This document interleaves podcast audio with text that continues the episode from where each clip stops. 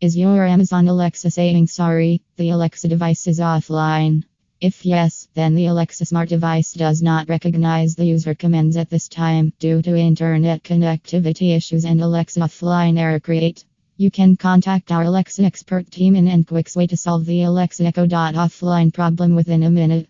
You need to dial the toll free number USA slash Canada plus 1 844 601 7233 and UK plus 44 808 164 1697 and solve the Alexa device app and connectivity with internet issues. Visit at https slash slash smart helpline come troubleshooting guide Alexa offline error slash